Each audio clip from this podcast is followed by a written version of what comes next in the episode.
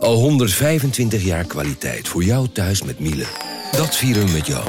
Ontvang nu tijdelijk een cashback tot 125 euro op veel Miele-apparatuur. Geniet van de kwaliteit van Miele. Voor perfect verzorgd wasgoed en kleding die veel langer mooi blijft. Voor een stralend schone vaat, even perfect als jouw diners. En een stofvrij thuis waarin echt hygiënisch schoon de standaard is. Check miele.nl voor alle feestelijke aanbiedingen. Hey podcastluisteraar. Ook op zoek naar een relevante invulling van je schaarse luisteruren? Tune dan in op de podcastserie ESG, even samengevat van BNP Paribas. Wij, Marloes en Aldert, spreken daar duurzame voorlopers en wereldverbeteraars. Waarover dan? Nou, bijvoorbeeld of we ooit duurzaam kunnen gaan vliegen. En waarom koeien in de stad nou een goed idee is? Dat en meer elke twee weken in een nieuwe aflevering. Dus abonneer je. ESG, even samengevat.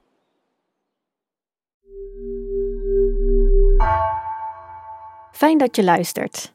Even een boodschap vooraf. We kunnen deze podcast alleen maken dankzij onze betalende abonnees. Ben jij nog geen abonnee, maar wil je dat wel worden? Ga dan naar nrc.nl/slash geheim en kies een abonnement dat bij jou past. Want met een NRC-abonnement krijg je onbeperkt toegang tot al onze artikelen en podcasts. En dan nu snel door naar de aflevering.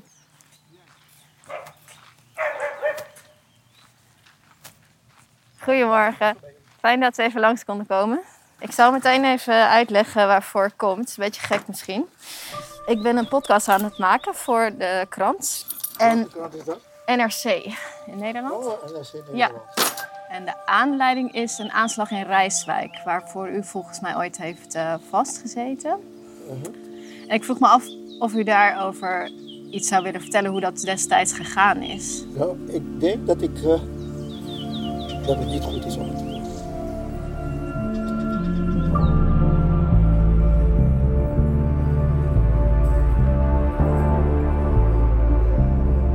Dit is Het Geheim van Rijswijk. Een audioproductie van NRC. Mijn naam is Anna Korterink. Aflevering 9. Henk Amstelveen vrij nu.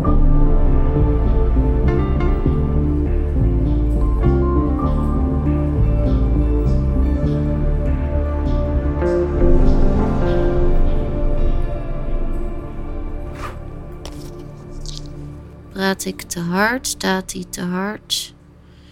Mirjam en ik zijn nog steeds in Paramaribo, waar we nog twee mensen willen spreken. Zo is beter. Mogelijk medeplichtige Henk Amstelveen en mogelijke schutter Bert O. Deze doet het ook. Van deze Bert O vond ik op internet een adres en ik wil hem vandaag eerst een bezoek brengen. Iets beter Ja. Ja, dat ik hem niet hier, want ik zat natuurlijk een beetje zo. Maar ik ben nerveus. Stel dat onze informatie klopt, dan sta ik zo meteen oog in oog met een huurmoordenaar. Deze Bert O, die ik, nu ik hem gevonden heb, bij zijn achternaam kan noemen, O'Brien, is namelijk door diverse getuigen aan de politie genoemd als de schutter van de aanslag in Rijswijk. Ik weet niet of hij dat weet. Ja, Zeg maar, dit lusjes mag, maar als je dit... als hij echt dubbel gaat. Oké. Oké.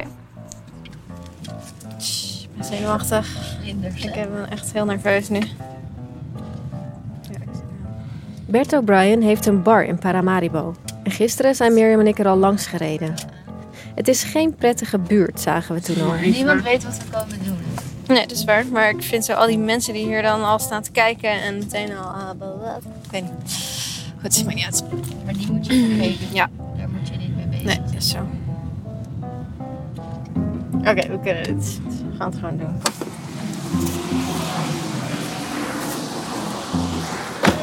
Zou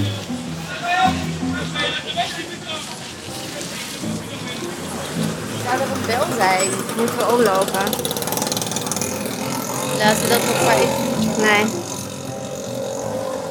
Zou je aan, dat, eh, aan die ketting rammelen? Oh ja, dat heb ik. Oh, goeiedag. Oh, hallo. Hallo. Mag ik iets vragen? Er komt een man naar het hek gelopen. Ik probeer hem in te schatten. Lijkt hij op de compositietekening? Het is moeilijk te zeggen. Hij is niet lang, heeft grijze haren om een breed gezicht en draagt een Che Guevara-pet. Hij oogt een beetje groezelig. Bent u meneer O'Brien toevallig? Het is hem. Wijzend op het microfoontje op mijn t-shirt val ik met de deur in huis. Ik heb een vraag aan u. Ehm, we maken een radioprogramma, dus vandaar. Eh, ik doe onderzoek naar een zaak van lang geleden, in de jaren 80. En ehm, daar wordt uw naam genoemd als mogelijk betrokkenen. En ik wil dat even aan u voorleggen. De man, die Bert O'Brien zegt te zijn, antwoordt niet. Maar draait zich om en loopt naar een schuurtje achter het hek. Wat gaat u doen? Wat gaat u doen? Wat gaat u doen? Wat gaat u doen?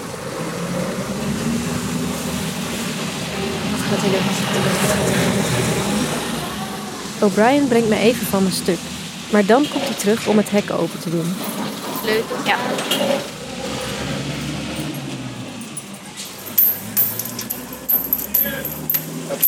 Ja, dank u wel. Dank u wel. Kom maar even binnen. O'Brien wijst ons twee plastic stoelen en pakt er ook een voor zichzelf. Wat we komen doen, vraagt hij. Nou, wat ik zei, ehm, dus we doen onderzoek naar een, eh, een zaak die speelde in Nederland in 1985. En uw naam komt daarin naar voren en dat wilde ik even. Ja, Komt, mijn naam komt veel voor in Nederland. is dat zo? Mijn naam wordt altijd in bepaalde dingen bij, bij betrokken en dergelijke. Dus vraag maar, ik luister. Ja. Eh, dit gaat over een aanslag die is gepleegd in Rijswijk in 1985. Daar weet ik niet van. Nee? Ehm, dat had te maken met de Bevrijdingsraad voor Suriname. Die zou op een adres in Rijswijk zitten en eh, er is ooit een aanslag gepleegd, maar daar zijn toen andere mensen bij, eh bij Ik heb wel van die dingen. Voor mij zijn we daar uh, nooit verdiept en dergelijke dingen. Oké. Dus u kent het verhaal op zich wel. Ja, een beetje. Ik, ik, ik heb me nooit verdiept in en dergelijke dingen. Oké. Ik merk meteen dat dit geen makkelijk gesprek gaat worden. O'Brien is al moeilijk verstaanbaar en als hij antwoord geeft op een vraag, draait hij zijn hoofd weg. En nog voordat ik precies heb gezegd over welke zaak het gaat, geeft hij al aan dat hij er niks van weet. Maar als ik details noem, kent hij de zaak wel en zegt hij er niks mee te maken te hebben. Want er zijn verschillende getuigen die, ze, die uw naam noemen als een van de mogelijke schutters bij die aanslag. In alles wordt mijn naam, werd mijn naam daar genoemd, weet je wel. En waarom denkt u dat mensen uw naam dan noemen in die zaak? Ik denk dat je een beetje heb verstaan. In alles wordt, werd mijn naam voor. Oké. Lees opbreng dit, opbreng dat en dergelijke dingen. Oké. En is er Kijk, ooit... in deze laatste me nodig hadden, hadden ze me reeds lang laten roepen. Weet je wel? En dergelijke. Dus ik, ik laat me niet eh, in en dergelijke dingen. Maar dat is goed om van uzelf te horen. In alles werd mijn naam genoemd, zegt O'Brien. Dus dat hij ook genoemd werd in de Rijswijkse moorden lijkt voor hem geen verrassing te zijn. Ik vraag me af hoe ver ik door kan vragen, want behalve de elf getuigen die zijn naam noemen, weet ik ook niet meer. En hoe graag ik ook wil weten wat er nou is gebeurd, ik heb geen details om te checken of zijn verhaal klopt. Maar mijn angst ben ik kwijt. En dus vraag ik verder naar de andere man die door getuigen genoemd werd als schutter, Paul P., die niet meer leeft en wiens naam ik daar dan ook niet noem. Kende O'Brien deze Paul P? Ja, luister nou. Heel mooie vraag. Luister nou. Wolf was geen lievertje. Nee? Helemaal niet. En omdat het mijn vriend was, wordt mijn dingen bij betrokken met politie. Oké. Begrijp je? Ja. En bij bankoverval en dergelijke dingen. Weet je wel, ik ben mij niet dingen. Wat van jou is van jou. Ja. Ik heb niemand dingen genomen daar en dergelijke dingen. Wolf was heel lievertje. En gelukkig dat ik hem heel, helemaal op tijd. Los had gelaten. Ai. Bert O'Brien zegt dat hij inderdaad bevriend was met deze Paul P., maar dat hij hem op tijd heeft losgelaten. Want P. was volgens hem onder meer betrokken bij bankovervallen. En omdat ze vrienden waren, werd O'Brien's naam dan ook snel genoemd. Zelf hier in Suriname. Als ik Paul niet los had gelaten, was het met wat zat ik hier in. En weet u of hij iets te maken had met die aanslag in Rijswijk? Dat, ik weet het niet zeker, want dat heb ik ook veel gehoord. Ja. En zou het kunnen? Zou, zou hij iemand zijn geweest die dat dan gedaan zou kunnen hebben? Ze hebben, ze hebben, ze hebben dit gedaan. Ook hier heeft hij ook maar heel wat dingen gedaan. Ja. En waarom zou hij dat? Hij is naar hij was een junkie ook. ja. Puur voor geld. En wie zou hij dan betaald hebben, denkt u? Maar dat weet ik niet. Nee. Paul P. was geen lievertje, zegt O'Brien, maar hij bemoeide zich er verder niet mee. Ook verdere vragen die ik stel over P. leveren niks op. En dus vraag ik of hij Henk Amstelveen kent. Dat is de man die hoofdverdachte is geweest in deze zaak en die de schutters zou hebben aangestuurd. Kent u Henk Amstelveen toevallig? Of? Ik ken hem, ja, Amstelveen. Hij, hij, hij, is, hij, hij, is ook hier. Ja. Bert O'Brien kent Henk Amstelveen.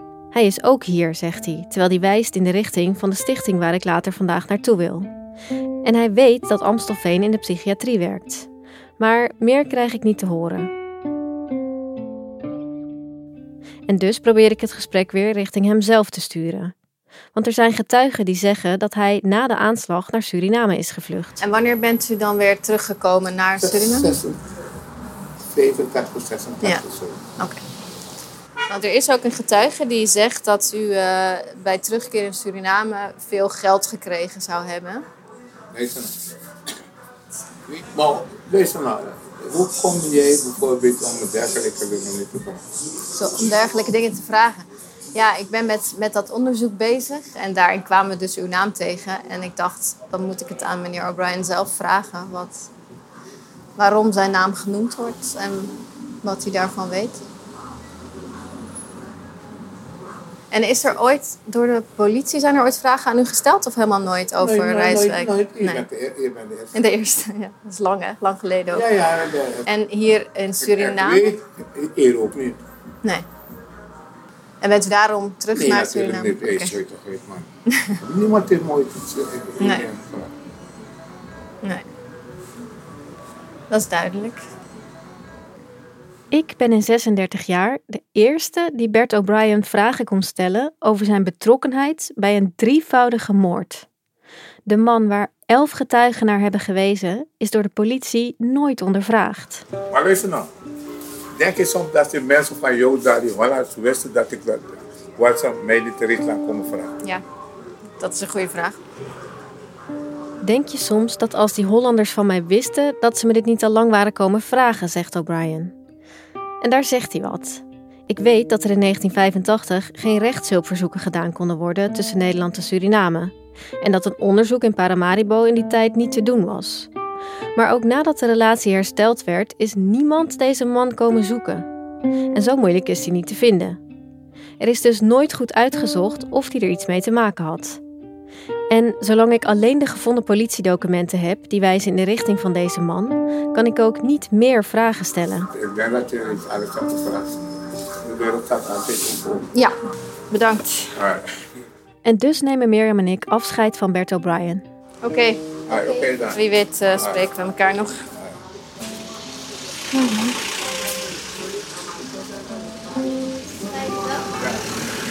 Fijne dag, hè? Dag.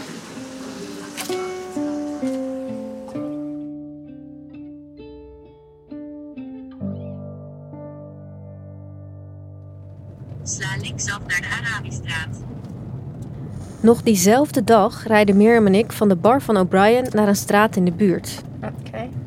Daar is de laatste persoon die we nog willen spreken in Suriname, Henk Amstelveen. Over 200 meter sla rechtsaf naar We weten dus dat hij hier in Paramaribo een stichting heeft die dak- en thuislozen opvangt en hebben hem eerder vandaag gebeld. En zonder dat hij weet wat we van hem willen, mogen we bij hem langskomen. Sla rechtsaf naar de Blad-Weststraat en je arriveert op je bestemming. Fijne plek, hoor.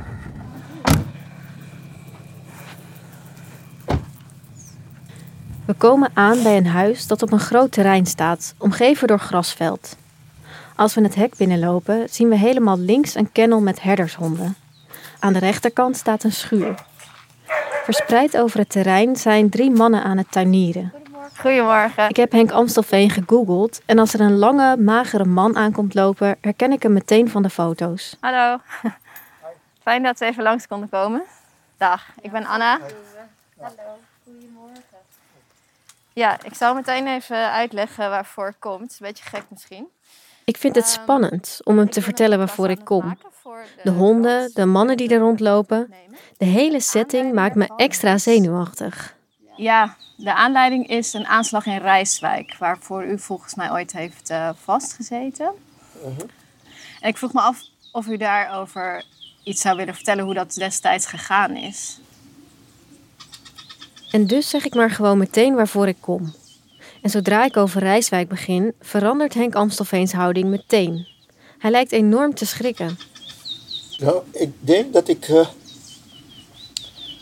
dat het niet goed is om het te doen. Nee? Nee, het is niet goed voor de nabestaanden, het is niet goed voor mij, het is niet goed voor niemand. Oké. Het is, eh, het is een, eh, een vervelende bladzij. Ja. Ik denk alles dat te maken heeft met eh, ook verder positief leven, maar vooral mijn negatief leven, Hm. heeft te maken daarmee. Is dat zo? Jawel. Als ik dat van tevoren wel wist, had ik al nee gezegd. Nee, je gaat wonden open trekken die, die, die, die, die een beetje... Ik denk dat voor mij niet zo'n punt is, maar voor de mensen die hun mensen kwijt zijn en toch iets misschien van jou verwachten wat ik niet kan geven. Ik ben... eh, ik heb er niets mee te maken, maar mijn leven is er te veel door beïnvloed. Ja. En eh, daarom wil ik er ook niets mee te maken Nee. hebben. Want eigenlijk, eh, als het om zulke dingen gaat, in Hm. mijn hoofd, denk ik dat men haast een terrorist van mij gemaakt heeft. Ja? Ja, omdat men zodanig heeft ingegrepen in mijn leven. Dat ik, Oh, dat raakt u, hè? ja, zeker.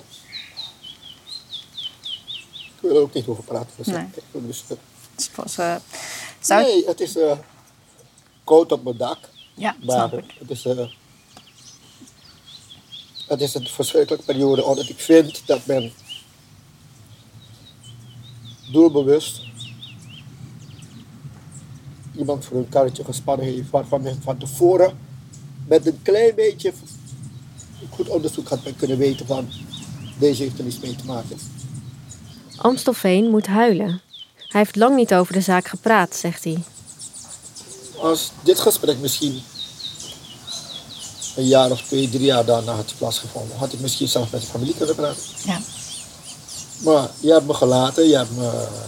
Nee, eigenlijk heeft de staat. Maar ik ben een eerlijk toch, dus de staat die scheidt aan je. En je bent nog, je bent nog een Surinamer overigens, dus dubbele scheid. Dus ik wil het niet racistisch brengen, maar ik denk dat dit de policy is van, van eh, ook Nederland. Ik geloof dat ze lach zijn en dat ze niet eh, de ballen hebben om eh, gewoon te zeggen van Amstelveen, sorry.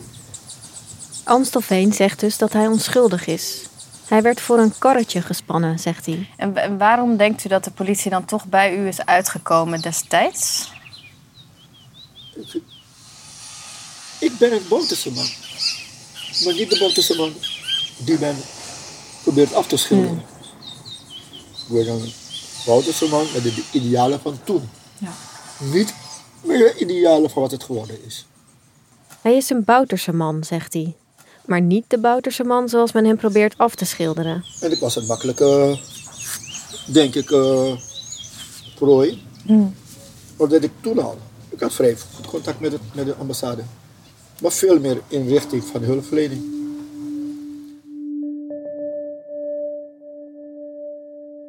Henk Amstelveen woonde al jaren in Nederland toen hij werd opgepakt, vertelt hij. Hij had een vrouw, een zoontje van drie maanden oud en werkte als verpleegkundige in de psychiatrie. Ook zegt hij Bert O'Brien te kennen. Maar van Paul P. zegt hij nog nooit te hebben gehoord. En hij had veel contacten op de Surinaamse ambassade. Ja, ik had veel contact met de ambassade. Vrienden van me waren op de ambassade. Ik ging ook vrij veel na naartoe. Maar als men even keek, zou men zien waarmee ik bezig was. Men zou dat gewoon doorhebben. Want de politie die legde dan wel dus duidelijk de link met de ambassade en die aanslag. Ja, anders, anders kan je mij niet. Nee, Dat daarom. denk ik, ik denk dat is de enige. Het enige wat, wat, wat speelt. Want op het moment dat het, dacht ik, gebeurde, moest ik, dacht ik zelf met de politie bezig zijn geweest te Brienenoord om iemand van eh, de brug af te praten. Dus daarom zeg ik van, men wist, als je dat moment aanhoudt, kan het niet. Volgens Henk Amstelveen wist de politie vanaf het begin al dat hij niet een van de schutters kon zijn geweest. Maar in de politiedocumenten die ik heb gevonden staat wel dat er in zijn huis wapens zijn gevonden. Ik leg het hem voor. Klopt het dat er bij een huiszoeking ook wel wapens gevonden waren bij u? Nee? Geen enkel. Bewijs. Nee, mag je enkele wapen. Wapen. Als het er was, dan zal ik gewoon zeggen, ik ga toch wapen voor zelfbescherming of zoiets. Geen enkel wapen. Geen Oké. enkel wapen. We spraken over een, als een slagpen of zoiets. Dus waar je, nee.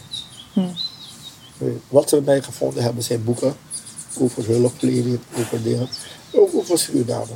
Maar Hij had geen wapens, zegt Amstelveen dus. Maar hoe zit het dan met zijn connectie met de Liga van Surinaamse Patriotten, vraag ik hem. De pro-Bouterse beweging in Nederland. Die beweging was opgericht door Ludwig van Milier met als doel de bevrijdingsraad te intimideren. En in de rapporten las ik dat het feit dat hij daar iets mee te maken had ook als verdacht werd gezien. de Liga was de politieke arm Ja. met familie. Ik heb ook daar een vergadering. We waren het vertolking van wat er hier gebeurde, politiek. Ja. Van, eh, los van de juk van Nederland. Dus, dus dat sprak mij aan. Dus, ik was niet in de Liga. Maar die heeft het opgepakt. Maar Amstelveen zegt dat hij, ondanks dat hij wel eens naar een van hun vergaderingen ging, weinig met ze te maken had. Ik, de Liga van Surinaamse Patriotten. Ik dacht eerder als je. Ik wijs geen vinger, maar. Ik denk eerder dat je misschien daar iemand zou arresteren dat je bij mij komt. Waarom heeft mijn familie niet opgepakt? Waarom heeft mijn familie niet opgepakt? Die was voor mij het voorbeeld van eh, het contact met Suriname. Liga van Surinaamse Patriotten had een militaire arm. Familie was een politieke man. En de andere jongens die waren veel meer, droegen ook militaire kleding. Dus, uh, maar waarom heb je niemand van dat opgepakt? En, en terwijl ik nog niet bezig hield met die, met die groep of zo, dus ik, had, ik kende Amstelveen is moeilijk te verstaan. En vanwege de emotie in het gesprek durf ik niet dichterbij te gaan zitten. Maar dit is wat hij zegt. Hij had geen wapens in huis. En als ze de Liga van Surinaamse Patriotten verdacht vonden, hadden ze beter Liga-oprichter Ludwig van kunnen aanhouden. Deze Ludwig van heb ik natuurlijk gesproken. In aflevering 5 was dat. In die aflevering zegt hij dat de Liga niets met de aanslag in Rijswijk te maken had. En hoewel de politie de Liga verdacht vond, is Van Milier zelf door hen nooit als verdachte aangemerkt. Want de politie verdacht Henk Amstelveen. En dat komt, zo zegt Amstelveen zelf, door zijn contacten op de ambassade. de ambassade was de bron van het contact om Nederland ook onder druk te zetten. Dus het is niet eens vreemd dat je in de lijn wordt gebracht. Als je bij de ambassade omging, was je direct in lijn met wat hier gebeurde, ook al was het niet waar. Maar dat je naam genoemd wordt in de gemeenschap, dat kan niet in de kleine gemeenschap. En zou wel zien, de aanleiding misschien gegeven hebben. Dus ik heb geen moeite met de arrestatie op zich of met de verdachtmaking. Zeg, wanneer blijkt dat je fout zit, geef dat ook toe.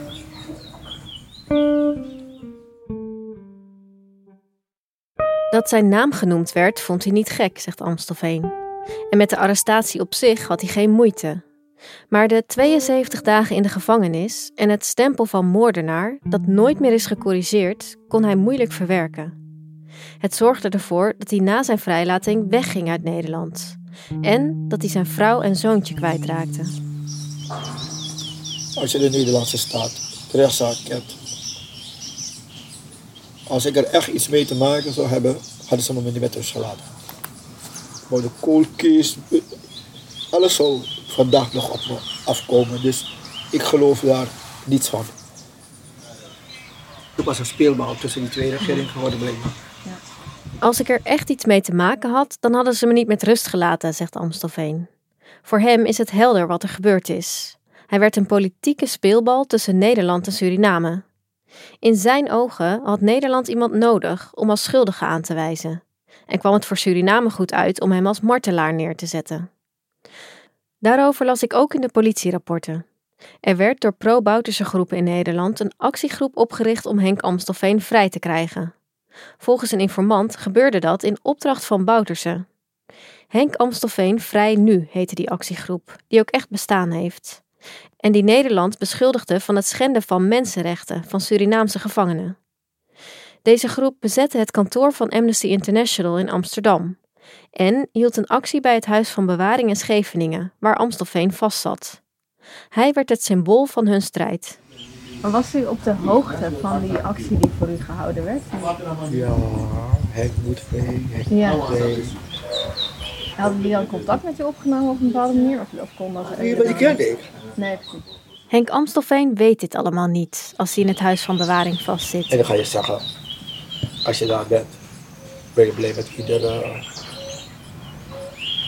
Steun. Ja, Ik was blij met die ondersteuning. ja, kan me Maar voorstellen. ik heb, eh, toen ik vrij kwam, heb ik nooit contact met ze gehad. Nee? De actie voelde ergens wel als steun, zegt hij. Maar veel heeft hij er achteraf niet aan gehad.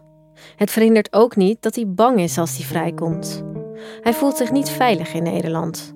Het land waar hij te boek staat als moordenaar en waar zijn naam niet wordt gezuiverd.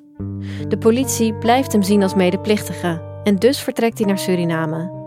Hij stort zich op zijn werk met verslaafde daklozen. En dat werk heeft hem de jaren daarna op de been gehouden.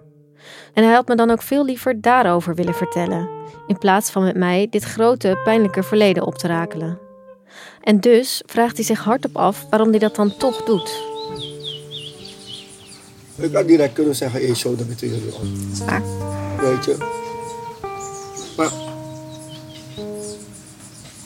had ik behoefte aan? Weet ik niet. Ik vraag me alleen af van, waarom ben ik het gesprek toch aangegaan? Dus uh, jou, ja, jou ligt aan de introductie. Ligt het aan mij, omdat ik misschien innerlijke behoefte aan heb? Dat weet ik niet. Ik kan niet iets op mijn schouders nemen wat er is. Toen ik dat van Peter de Vries eh, hoorde. Ik heb ook altijd gevolgd, ja.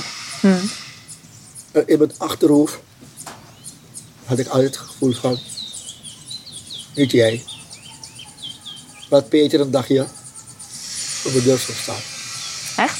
Ja, ik heb het altijd het gevoel gehad, Hij heeft altijd het gevoel gehad dat Peter R. de Vries op een dag voor zijn deur zou staan, zegt hij. Dit was echt een case voor Peter toen, voordat hij doodging. Maar, ach, hier valt geen eh, nieuws. Dus Peter heeft scheid aan. Dat is de andere kant van de medaille. Terwijl ik, ik, ik dat gevoel had ik altijd hoor. Van, op een dagje gaat Peter voor de deur staan. En, eh, maar, ik ga je zeggen, als men na, hoe lang is het nu, 40 jaar? hè? 36 jaar geleden. Als men na 36 jaar nu pas oog voor heeft, dan is er toch iets goed mis. Maar het feit dat Peter R. de Vries nooit langskwam en ik pas na 36 jaar, bevestigt voor hem dat er vanuit Nederland duidelijk voor is gekozen om de zaak te laten voor wat hij is. Dat bevestigt mij veel meer in het feit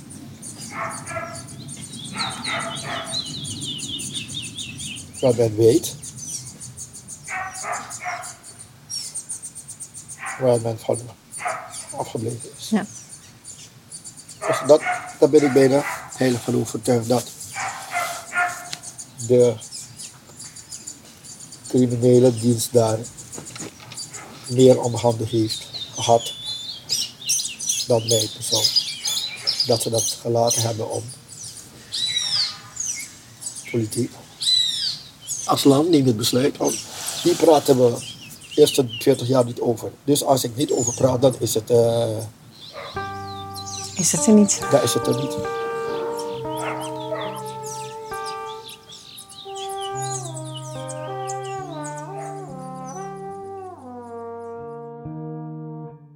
Het voelt gek om Amstelveen zo achter te laten. Na zijn verhaal vraag ik me af of hij echt een politieke speelbal was. En wat nou precies de reden was om hem zo lang vast te houden. Het zijn vragen die alleen de politie kan beantwoorden. Ik heb hen inmiddels via de officiële weg om een reactie gevraagd, maar die laat op zich wachten.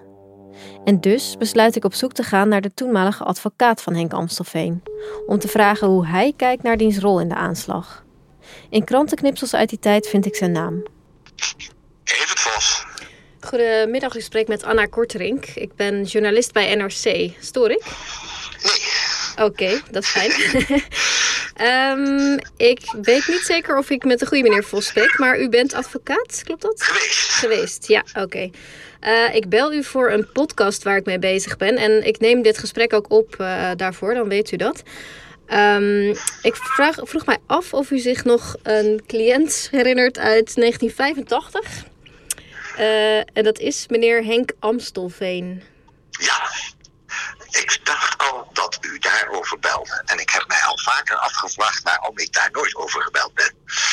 Oh ja? Door enige journalist, ja. Oh, kijk. Vertel. Rijkswijkse moorden. Ja, ja wat, wat weet u nog van, van die zaak? Ja, Hij kwam via de eh, piket binnen. Bij een collega. ja. Piketadvocaat. En waarschijnlijk kon hij niet of zo. En ik heb hem overgenomen. En hoe kwam hij toen op u over? Weet u dat nog? Eh, Het was een, eh, eh, een hele aardige man. Ja. Maar hij had wel, hij had zeker eh, contacten eh, met Boutersen.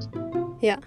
Maar eh, gezien het feitencomplex was het praktisch onmogelijk dat hij daar eh, bemoeienis mee heeft gehad. Ja. En eh, paar bizarre details geweest in die zaak. De advocaat is de zaak van Henk Amstelveen nooit vergeten. Hij vertelt me de ene na de andere anekdote, waaruit blijkt hoe bizar deze zaak volgens hem was. Die man was met een, eh, een eh, escorte van twaalf politiemannen met een panzerwagen voor en achter. Was hij dus met zo'n heel escorte vanaf de, de Huis van Bewaring in Scheveningen naar het eh, Paleis van Justitie gebracht. En toen, ik zie nog de verbijstering van die commandant van dat, eh, van dat escorte. Dit- Toen ik naar buiten kwam, laten hem gaan. dus die hadden dus, de dachten dat ze een of andere topterrorist begeleid hadden. En die werd op dat moment vrijgelaten. Wat, eh, wat zich ook nog heeft voorgedaan na zijn eh, vrijlating, is dat er voor zijn huis een auto is geëxplodeerd. Eh, er was een auto met een gastank, maar die gastank was het zeker niet, want die was een huizenblok verder eh, was die geland. Oké, dus in de ogen van de advocaat gebeurden er vreemde dingen rondom deze zaak. Amstelveen werd gezien als terrorist en er ontplofte een auto voor zijn huis. Geen wonder dat hij zich niet meer veilig voelde na zijn vrijlating. Maar wat lag er nu precies aan bewijs tegen hem? Onder andere was ineens mijn cliënt hoofdverdacht doordat ze op zijn zolder bij de huiszoeking een brochure hadden gevonden over eh, het demontage van explosieven. Hm. Nou, toen ik hem dat vertelde, zegt hij van, eh, nou, ik zou niet weten, hoe- ik, ik wist niet dat ik het had en ik zou ook niet weten hoe ik eraan ben gekomen. En hij zei op een gegeven moment, ja, het enige wat ik kan bedenken is dat hij had dus na zijn diensttijd bij de BB gezeten. De, de bescherming bevolking heette dat toen. Oh ja. En ik zei, dat zou wel eens een pagina uit een of ander handboek van de BB kunnen zijn geweest. Want in het politiedossier staat ook dat ze bij hem wapens hebben gevonden. Dat is niet waar. Dat is toch gek? Dat is niet waar. Ja, Dus dat- eh, daar weet ik niks van. En dat zou ik zeker geweten hebben. En Ja. ook zeker nog kunnen herinneren. Nee. Nee. Die wapens. Ik vond het al opvallend toen ik met Amstelveen praatte dat hij zo stellig ontkende dat hij die had.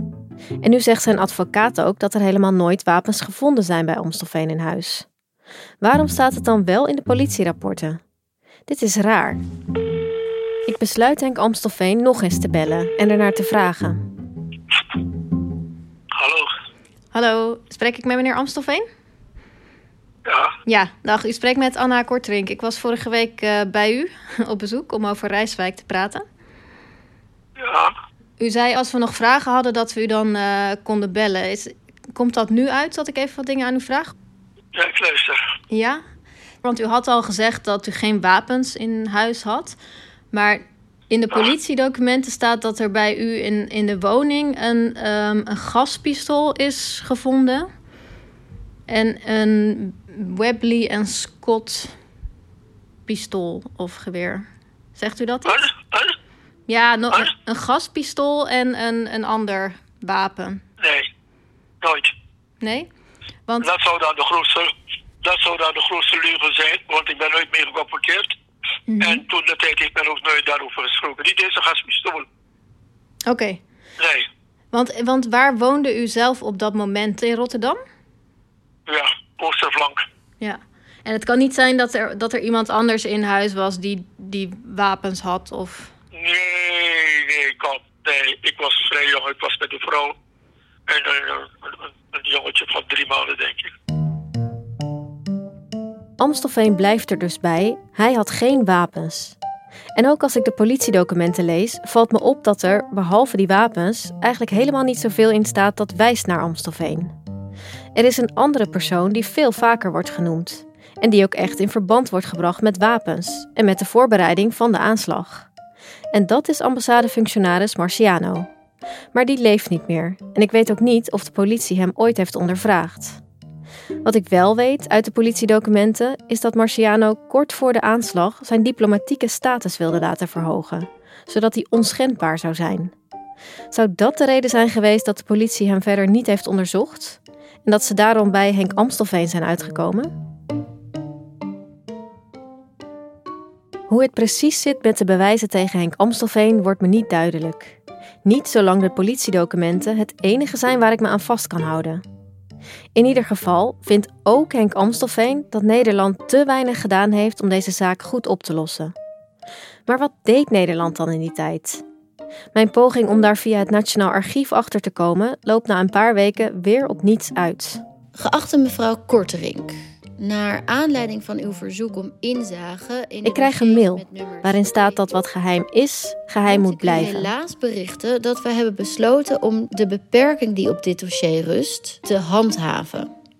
Dit betekent dat geen inzage kan worden gegeven. Ook heb ik gedurende dit onderzoek mensen van verschillende ministeries gebeld. ik ben bezig met een onderzoek naar een zaak uit 1985, toen u eh, minister van Justitie Zowel ministers als staatssecretarissen. om de Rijswijkse moordzaak. Zegt u dat nog wat? Die nu allemaal tussen de 80 en 95 jaar oud zijn. In die tijd was er een groep Surinamers die na de decembermoord... Maar dat verhaal zegt u niets, dat zoiets eh, in Rijswijk eh, is gebeurd per se. Nee, Ze zeggen zich alleen niets van deze zaak te herinneren. Ja, het is ook oud, hè? Het is echt lang geleden natuurlijk. Ja.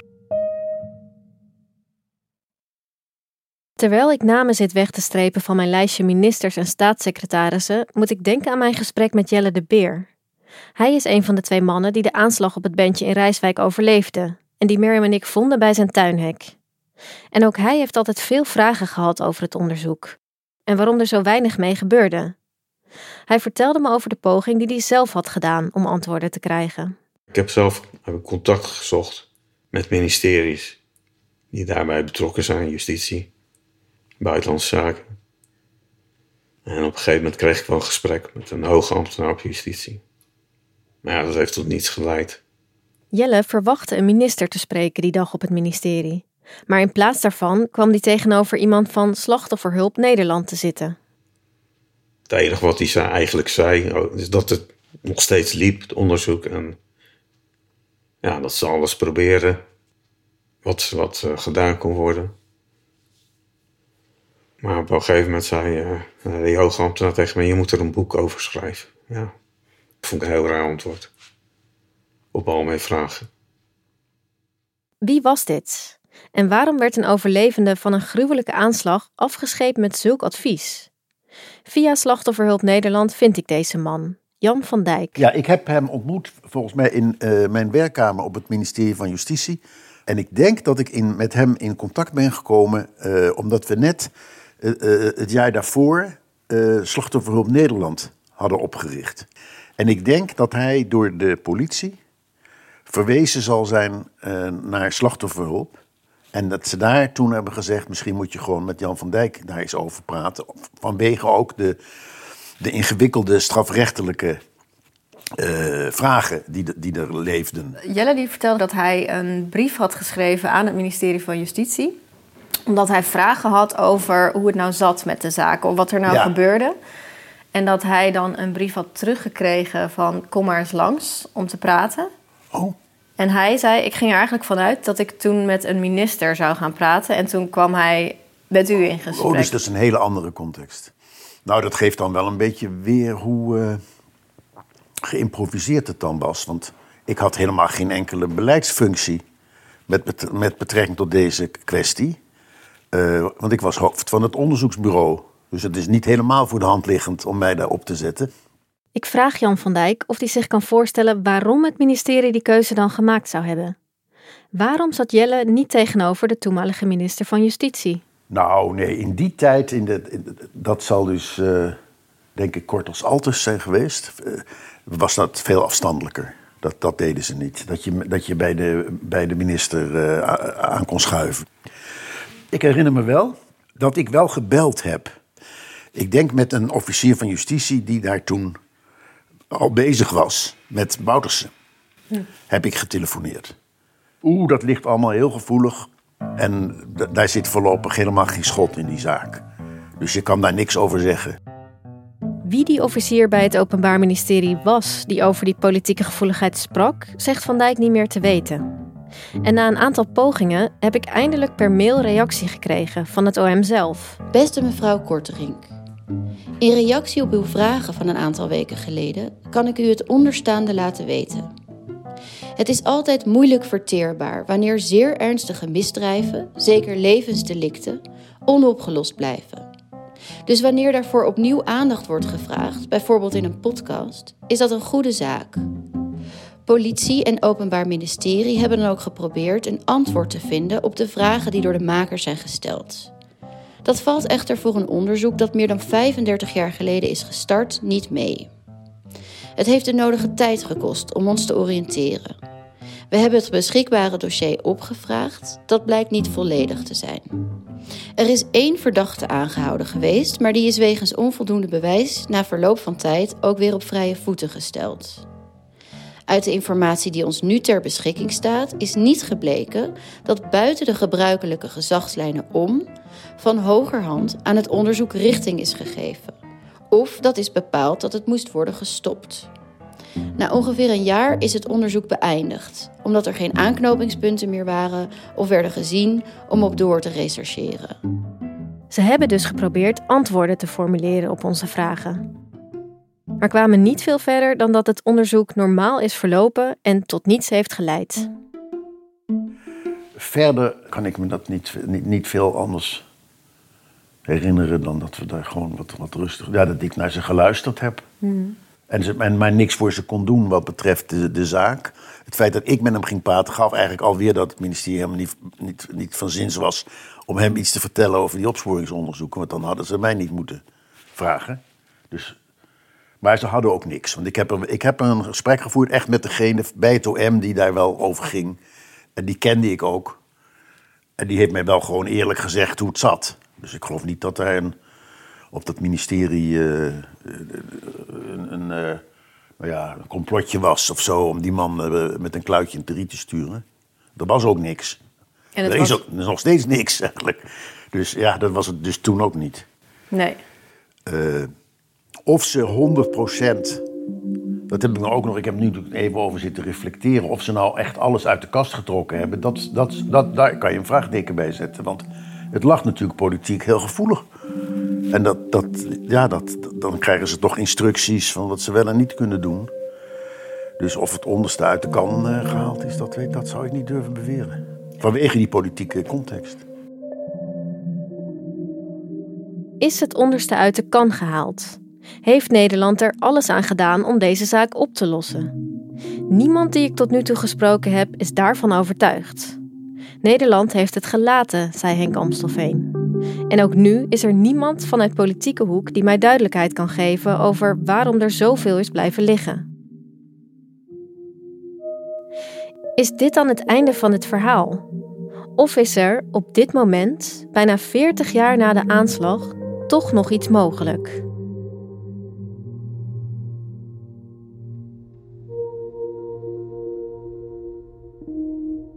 Volgende week in het geheim van Rijswijk. Vanuit een vreemde staat zijn Nederlandse staatsburgers op Nederlands grondgebied op brute wijze vermoord.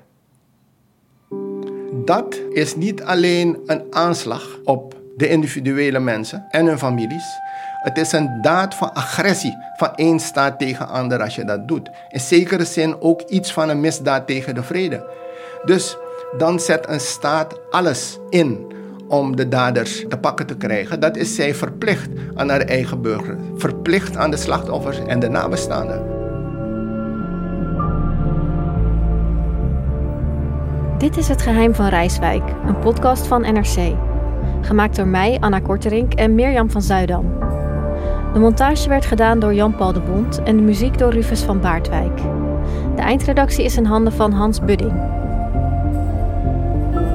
We hadden deze podcast niet kunnen maken zonder Anne Moraal, Wibby Luijendijk, Nina Jurna, Marcel Hane, Herman Staal, Guus Valk en Jos Kuijer. Volgende week een nieuwe aflevering. Kun je niet wachten en wil je meteen verder luisteren? Je vindt de volgende aflevering nu al in de NRC Audio-app. Daarvoor heb je geen abonnement nodig. In deze podcast wordt een aantal namen genoemd. Ook van mensen die in gesprekken met betrokkenen of op basis van documenten als mogelijke verdachten worden aangemerkt. NRC heeft bij ieder van hen wederhoor gepleegd, mits zij nog in leven zijn. Als ze daar gebruik van wilden maken, krijgen zij in deze podcast de ruimte om te reageren. Hun reacties zullen in volgende afleveringen te horen zijn. Als het een overleden persoon betreft, is contact gelegd met de nabestaanden. Ook aan de verschillende instanties die in deze podcast voorbij komen, waaronder politie en justitie, is om een reactie gevraagd. Als zij daar gebruik van hebben gemaakt, is ook hun reactie in de podcast verwerkt. Technologie lijkt tegenwoordig het antwoord op iedere uitdaging. Bij PwC zien we dit anders. Als we de potentie van technologie willen benutten, kunnen we niet zonder een menselijk perspectief. Human-led, tech-powered noemen we dat. Ga naar pwc.nl.